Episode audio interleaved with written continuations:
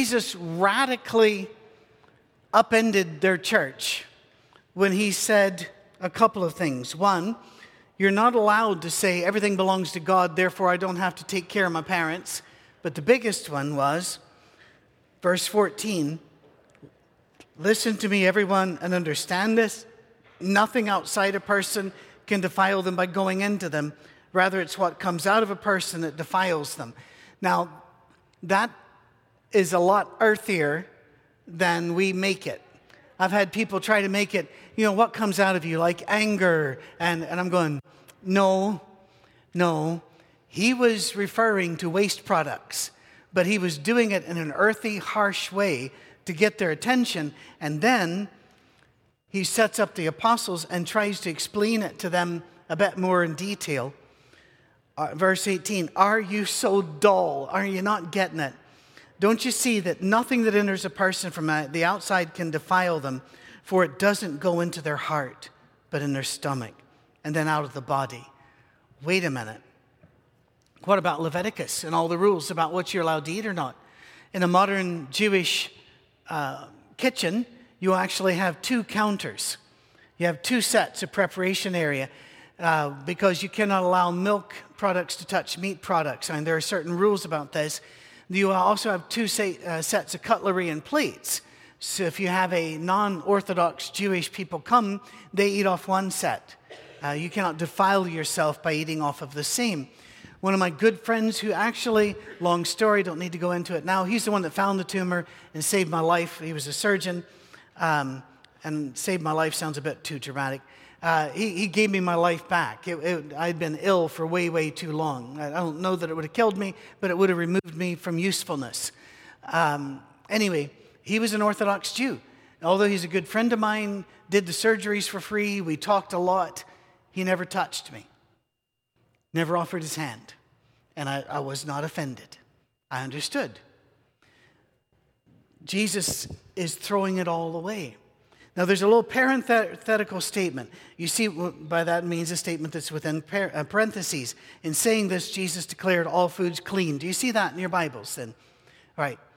General, first of all, you need to know there were no parentheses in the, in the Hebrew or in the Greek or in the Aramaic. These are added later.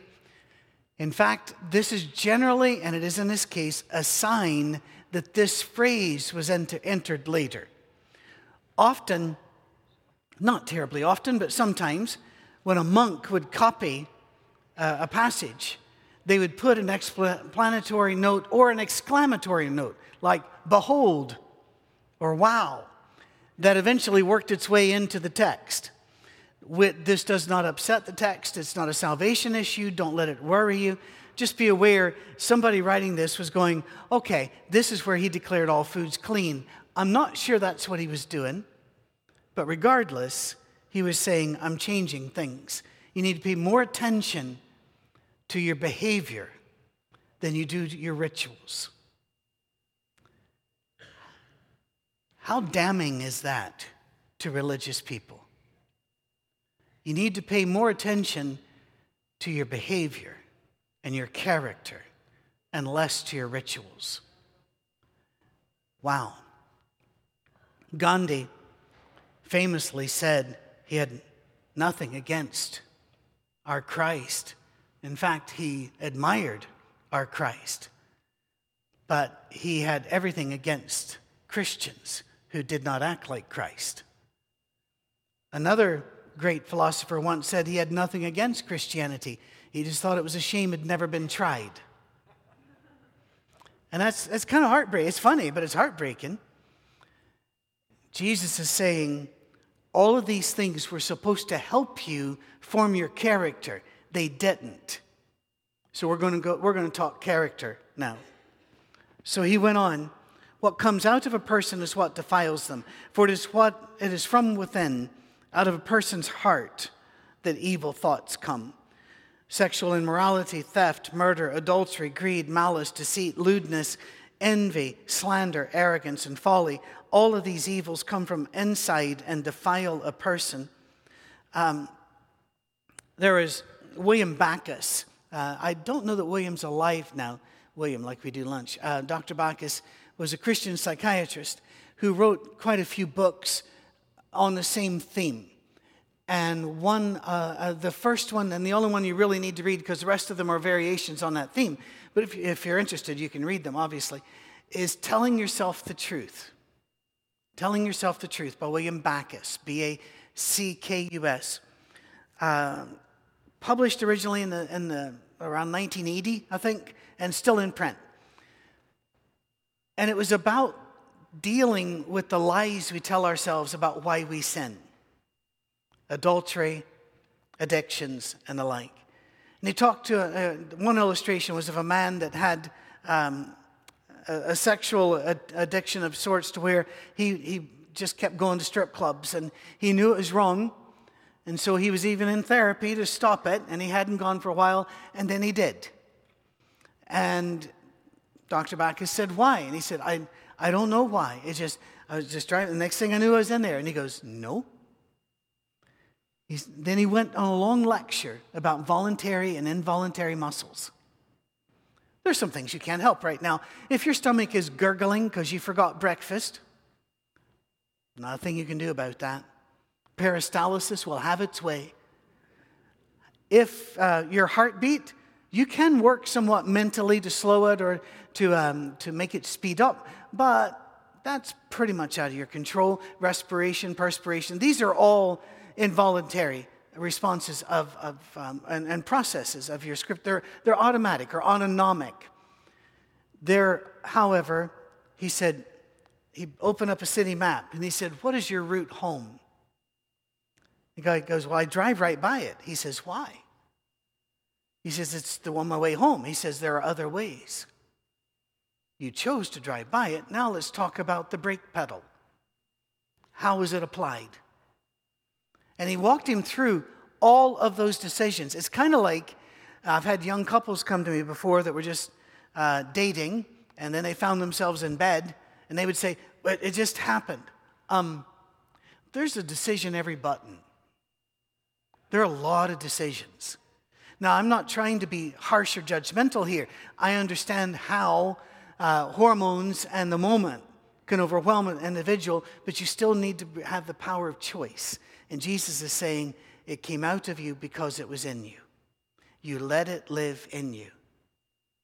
And that's a, that's a very damning statement. Not just for them, but for me. Maybe not for you, but every so often I'll find, oh, there it is. It's in me too. You know, I'll be just wanting to get to the airport thinking, I'm going to go spread the gospel in Canada. And somebody in front of me does something stupid and slows traffic to a crawl. And I'm thinking, kill him. Come on, Lord, just kill him. If I just had two machine guns on the front of my truck. Yeah, now you're talking. Or just sit back, at, sit back there and go, I'm crushing their head. I'm crushing their head. You know, that sort of thing. Um, if, if never done that, you will now. Um, the, the, whole, the whole thing, I, where'd that come from? It must have already been inside. Jesus warns us that in this new system, it is what is inside that matters because it can't come out unless it's in. Um, we have learned in, in psychology, we don't know a lot in psychology, frankly. If you're not aware of this, and I, I have doctorate, you know, a doctorate in psychology, so I'm allowed to say this. Um, over 70% of all psychological experiments cannot be duplicated. You know what that means? It means that our finding wasn't a finding, it was an idea. Uh, and so be aware of this. The, but there are certain facts that we do know of. We do know that a thought has to then take residence in the head to become a belief, which then becomes an attitude, which then becomes an action. A thought. Woman mistreats you, all women are from the devil. Well, that became a belief, which then becomes an attitude, which shapes your actions. See what I mean? Jesus is saying, watch the thoughts going in because the actions are going to come out. Watch what you do. Guys, in particular, I've had men say, I didn't mean it, it just slipped out. Uh, it got in first. That's why I'm concerned. Be careful what you say because it, it reveals. As one uh, minister told me years ago, he says, We can't cut open people to see what's inside them. We have to wait to see what comes out. And I thought that was pretty smart for a country boy, and he was a country boy. Jesus left that place, and I love this one. This is a very unique story. Jesus left this place and went into the vicinity of Tyre. He entered a house and did not want anyone to know it.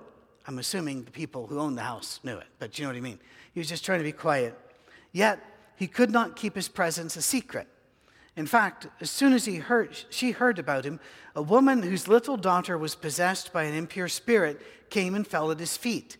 The woman was a Greek, born in Syrian Phoenicia. Now, why is this set up? It's very important because this is a story that really disturbs a lot of people because Jesus is about to be rude. Not as rude in Mark as in some of the others, but rude. So, Jesus wants to be left alone. A woman walks into the house. Well, that's unacceptable because um, she is not just a woman who doesn't live in that house. That's one problem. But she's a woman talking to a rabbi. Another problem. Another problem, she's a Greek talking to a Jewish man. That's a problem. And she's from Syrian Phoenicia, which means she's, she's really Greeky Greek. She's really incredibly not a Jew. All right? So she has no business talking to a rabbi. The rabbi has zero obligation to her. In fact, according to the old law, the rabbi would be made unclean by engaging in conversation with her. And he would have to go through a period of cleansing himself and his spirit to get away from her. Now, it's not just because she's a woman, that just added to it. Sorry, I didn't create the world. This is just the way it was. She begged Jesus to drive the demon out of her daughter. Jesus replies, First, let the children eat all they want, he told her, for it's not right to take the children's bread and toss it to the dogs. Anybody uncomfortable yet? What did he call her? It's in the Bible. You're allowed to say it. Called her a dog and her people dogs. I'm not going to tell you why yet. Let's just keep working with this. We're not uncomfortable enough yet. She said, Lord, well, that's interesting. Sign of respect. I don't know that I would have responded that way. And so I, am giving her a little kudo here. Even the dogs under the table eat the children's crumbs. Now, if you've read this in the other passages, you know that there are a couple more exchanges, and they weren't any prettier. Then he told her, For such a reply you may go, the demon has left your daughter. She went home and found her child laying on the bed and the demon gone. Uh, my atheist friends love this passage because they'll say, Look, Jesus was a jerk. He was insulting, he was a jerk, he rejected her. And even on top of that, she outsmarted him. And I just smile. When was the last time anybody outsmarted God? Well, she was a Greek, and he was in the vicinity of Tyre, where there were many, many, many Greeks. What was the major entertainment of Greeks? Not Romans. Romans like to throw people at each other to kill each other. Greeks, it was argument. Read um, Acts 17 sometime. That's what they like to do argue. So she comes in. Jesus has a problem. The Jews aren't going to take him seriously if he engages with her as an equal. The Greeks won't take him seriously if he doesn't engage in argument. So he allows an argument. Well, actually, he starts an argument and loses it so he can do good for this woman's daughter. He was willing to lose face and be thought of as a jerk if that meant her daughter would be okay. Does that change this? How can I prove it? Oh, besides the whole God doesn't lose arguments thing, look at verse 29. Um, let's play grammar school. For such a reply, you may go. You may go is, don't, don't get specific. What tense? Or what voicing? It's future, right? You may now leave. The demon has left. Past tense.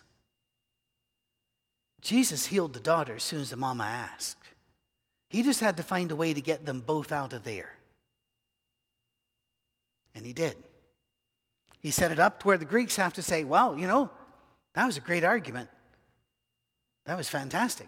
And the Jews could say, well, he wasn't welcoming her in and being chummy, so he could continue what he was doing. Jesus was not as interested in his reputation as we are. You thought of that? He was just interested in doing good, regardless of who got the credit or even if he got looked down upon for doing it. I find that fascinating, and I find this a fascinating story because of the brilliance of it and how easy it is to miss the brilliance. Because we see the insult and we're going, oh, Jesus wasn't acting very Christian. People, he just finished talking about stuff that comes out of your body um, Jesus is going to surprise you if you take away the halo colored glasses and just look at him. But he's really going to impress you if you do that. He's going to amaze you. The hospice workers, some of them, pulled me off to the side during one of the breaks. During this eight and a half hours or so, I don't sit down. I don't get breaks. And during lunch, I don't get to eat. The reason is they come to talk. That's the way this works. It's part of, you know, I've been doing this for a very long time. Uh, I'll do it until I can't. But some of them would come to me and say, How do you keep your faith in this situation? How do you keep. And my response wasn't, Well, you know, the evidences are. My response is always, The more you know Jesus, the real Jesus, and read these stories, the more you realize he was in the dirt in the ditch with you. And he says, Follow me. We can do this. I, I, truly believe that that's why we have to focus on Jesus' stories. Um, any, any questions or comments you'd like to feedback on this one? Because we hit it pretty fast, but has this story always bothered you? Shouldn't. But that's because we're so removed from that culture. Well, episodes. That's all Mark is, is episodes. Then Jesus left the vicinity of Tyre and went through Sidon, down to the Sea of Galilee, into the region of the Decapolis. Decapolis means 10 towns, and they're all kind of small. There, some people brought to him a, a man who was deaf and could hardly talk, and they begged Jesus to place his hand on him. Now, that's not a, a healing, is not what they're asking for here. They're asking for a blessing. And I, I find that wonderful and sweet. They cared for him. Next phrase, after he took him aside. People, it's those phrases that make Jesus. Have you ever had the misfortune of watching religious TV?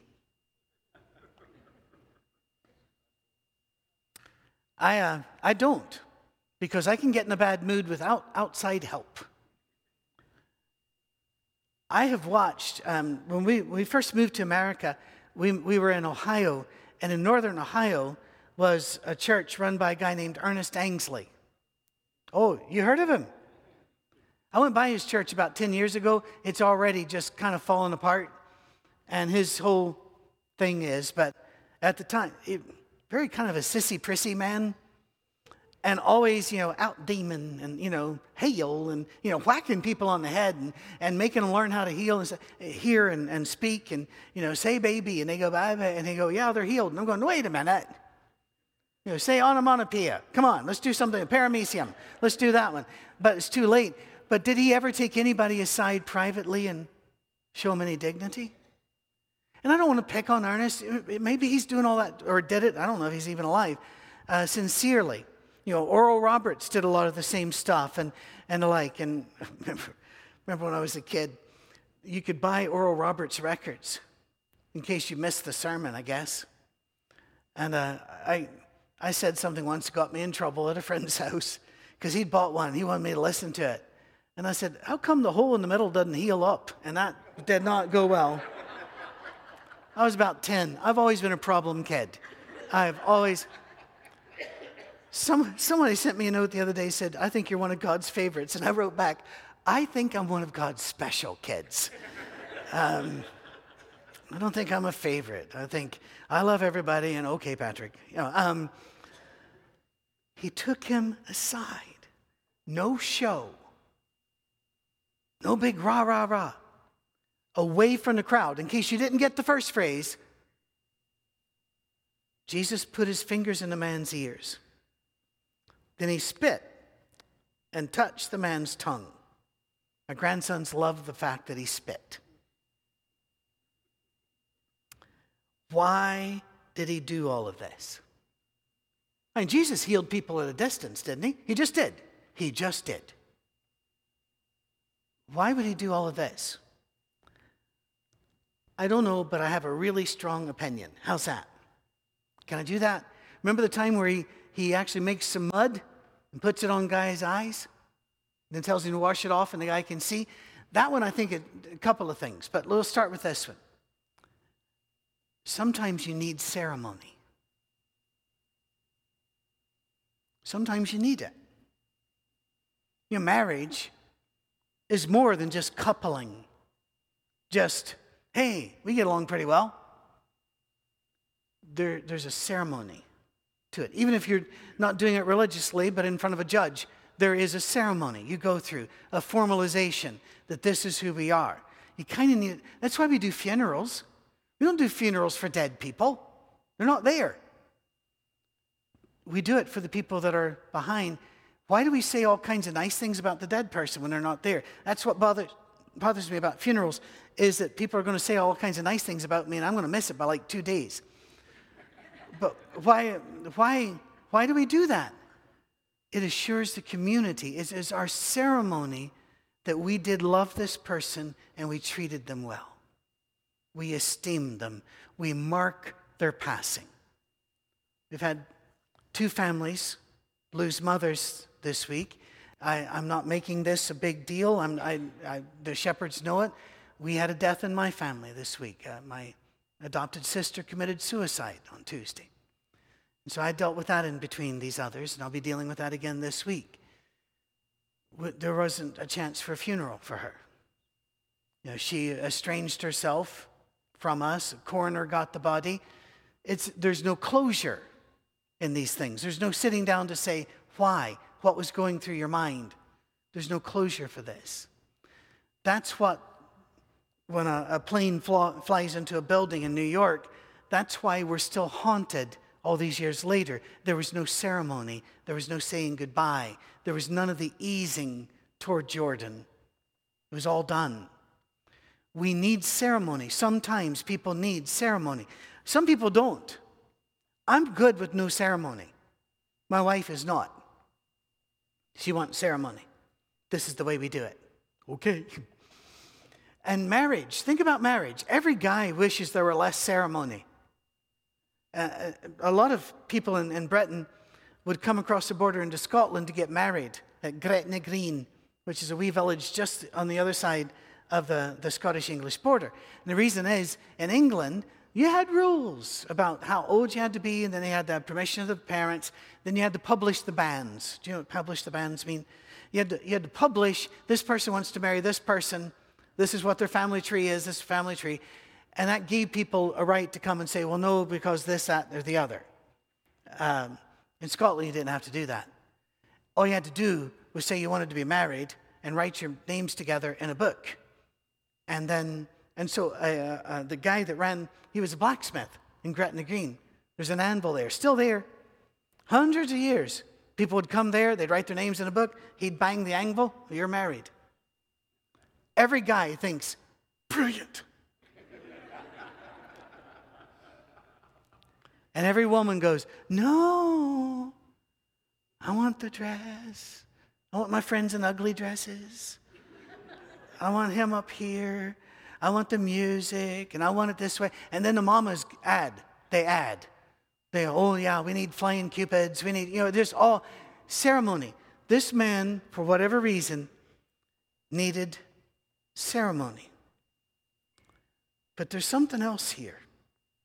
he looked up to heaven and said with a deep, with a deep sigh, said to him, Ephphatha. He spoke in the language of his childhood. When was the last time he did that in Scripture?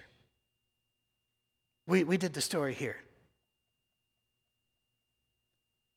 When Jesus saw the little girl who had died, and he said, Talitha Koum, little girl, get up. He spoke in the language of his childhood. If I'm if I stub my toe, I'm most likely going to speak in English because I've been around English my whole life. But the language of my people is Gaelic. And there are times I'll just say things in Gaelic because I'm not cursing, but it sounds like I am. And so it feel it, it you, get the same sense of relief without the guilt.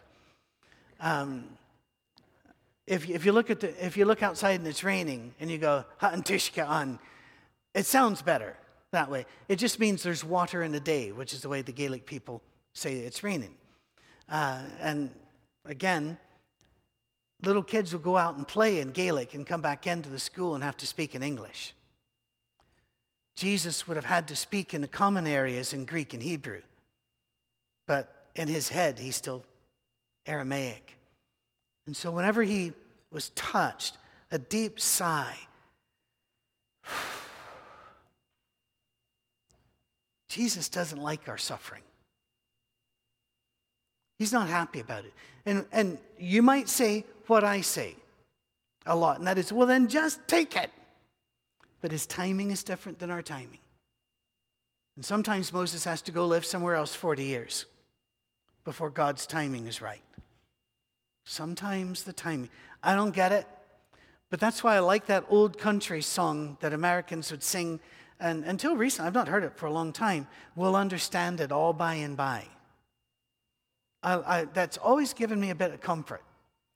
And I always hear people say, when I get to heaven, I have this list of questions I'm going to ask God. Not me. I get there, I'm tearing up the list. I don't want to annoy anybody.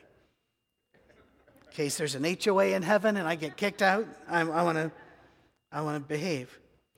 At this, the man's ears were opened and his tongue was loosened, and he began to speak plainly. So there are several miracles here.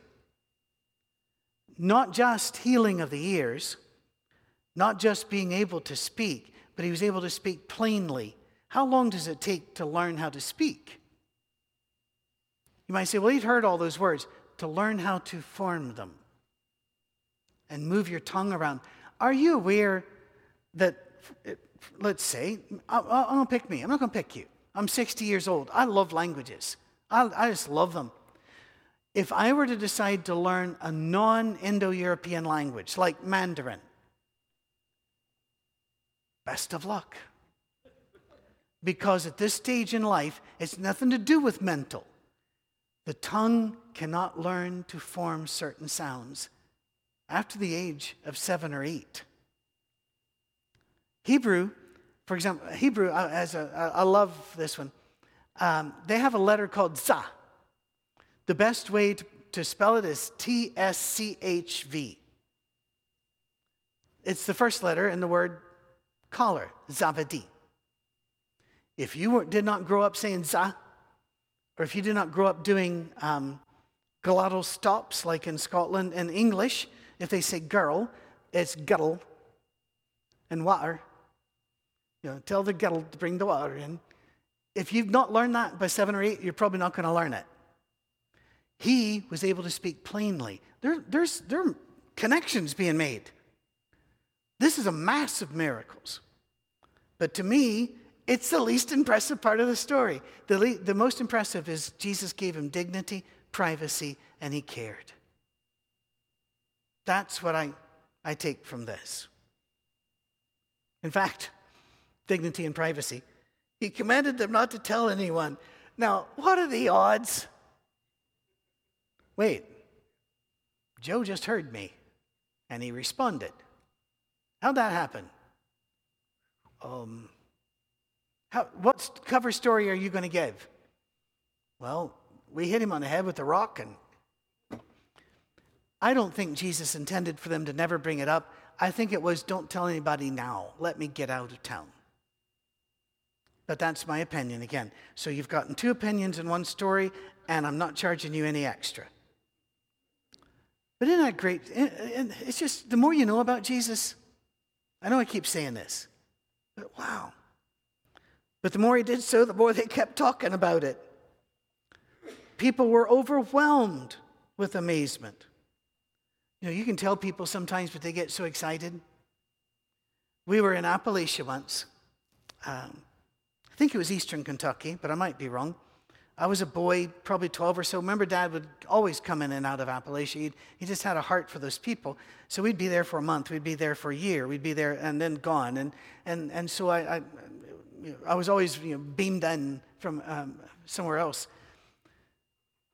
Evidently, they were throwing a big deal to have a, you know, yay, the preacher's coming to, to speak to us. So they'd, they'd splurged on a bunch of watermelon and put it in tubs of ice in the backyard. And they told the kids, don't tell them. It's a surprise. As soon as we got out of the car, here comes this little boy on a tear, skids to a stop in front of us, gets all serious and goes, There, there ain't any watermelon and ice back behind the house. I have never forgotten that. I thought that was, even as a kid, I was thinking, all right, that's pretty cool. I, I, I like that. Uh, the more he told them, don't tell, the more they couldn't help it. People were overwhelmed with amazement. He has done everything well, they said. He even makes the deaf hear and the mute speak. Any other questions here or comments? I always get a silly grin on my face when I start talking about Jesus. I'm sorry, but I can't help it. It's just pretty cool. Kind of like when I talk about Cami, I kind of get all moon eyed. During those days, another large crowd appeared. Mark puts it this way to let you know this is not a repeat with changed numbers. Since they had nothing to eat, Jesus called his disciples to give them uh, to him and said, I have compassion for these people. Does this sound familiar? Should. They have already been with me three days and have nothing to eat. If I send them home hungry, they'll collapse on the way because some of them have come a long distance. His disciples answered, But where in this remote place can anyone get enough bread to feed them? Can we stop for a minute? Is anybody else getting deja vu? Well, there are scholars who believe this is a copy of the same story, that there weren't two things, there was just one, and two versions of it were put down by Mark. I'm going to go with another one. Sometimes God has to drag us through the same illustration again and again and again and again before we get it. At least He does me. Um, how, what about you? Where you'll say, you know, well, Let's say you were dating, and you say, Oh Lord, let this one be the one. Two weeks later, you're saying, Lord, smite them, smite them, Lord. And, and you're, you're thinking, I'll be, I'll be lonely forever. And then you find somebody else, and then you forget that. And God keeps giving us blessings, and we keep forgetting we've been blessed. We forget to trust Him. Maybe it's just me. How many loaves do you have? You know what I think of when I hear that phrase? God and Moses on the mountain. Moses, you're 80 years old. It's time. I'd like for you to leave your comfortable home family, being head of Sheep Sinai Division, and I want you to go back to Egypt where you're wanted for murder, and I want you to approach the authorities and tell them you're taking their workforce. And Moses doesn't think this is a good idea. So Moses comes up with a lot of excuses. I don't know your name. I'm a bad stutterer. I, uh, you know, this, that, and the other. Uh, you know, I, how will they? And then he goes, Well, how will they know that, that, that you sent me? And God's question to him is one of my favorite questions in all of Scripture. What do you have in your hand? Just a stick. But Moses did a lot of good with that stick. I also find it hilarious that God says, throw it down. He does, turns into a snake, and Moses runs. And I'm thinking, he's 80. What kind of running at this stage really was it? And then God tells it, it gets even funnier. God says, go back and pick it up. The scripture says he went back and picked it up by the tail. he's not dumb. He's going to pick it up by the other end. Um, and therefore, it's biblical to run from snakes. I just want to put that in there. Saw a snake in my yard once, killed it with a hoe, and my cable went out for a week. Anyway, they. No, it didn't. I'm sorry. I shouldn't have said that. It's just thought about it. Uh, what do you have? God is not interested in what you would do for him if you won the lottery. He's not interested in what you would do for him if you were young and in perfect health. He just asks you, What do you got? Do that. Use that.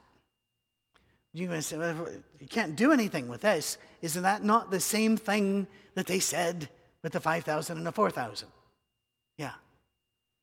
So, how many times has God had to show us that? What do you got? Hmm. Seven, they replied. He told the crowd to sit on the ground. When he'd taken the seven loaves and, and given thanks, he broke them, gave them to his disciples to distribute to the people, and they did so. They had a few small fish as well. God likes to rub in the lessons. And he gave thanks for them also and told the disciples to distribute them. By the way, if you don't really get why we'd have to hear this twice, why do we make the same mistakes over and over and over and over and over and over and over? Because we haven't learned it the last time. So I don't see this as necessarily a different version of the first story. I just see it as, no, this is the way we, we are.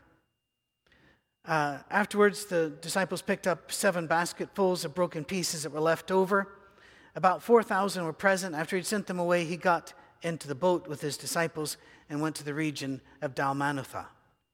The Pharisees came and began to question Jesus, to test him. They asked for a sign from heaven. He sighed deeply and said, Why does this generation ask for a sign? Truly, I tell you, no sign will be given to it. Then he left them, got into the boat, and crossed to the other side. Why wouldn't he give these guys a sign? Don't you want to get the Pharisees on your side? Well, maybe not. But hey, getting them off your back would be nice.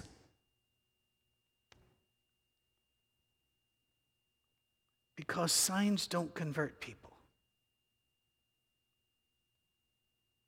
I want you to think about that for a while. You might think, oh, yeah, they do. How long do they stay converted? until they want another sign. Signs don't do it. It is life that does it, faith that does it. All the big woo, and I've had people say, well, the Holy Spirit came over us and all these great many signs. I'm saying, and He's doing them in a building full of people that already believe in Him. Why isn't He showing up in Kenya, Oman, Saudi Arabia? And it goes real quiet. I'm not a professional doubter. God can do what God wants to do. But miracles will happen when God wants them to, not when we demand them. God is not a cosmic vending machine. Put in three prayers, get out one healing. He has something in his mind, and we have to decide whether we're with him or not. Think about that this week, and we can start there next week. Uh, not next week, in two weeks. Next week is Resurrection Sunday. It's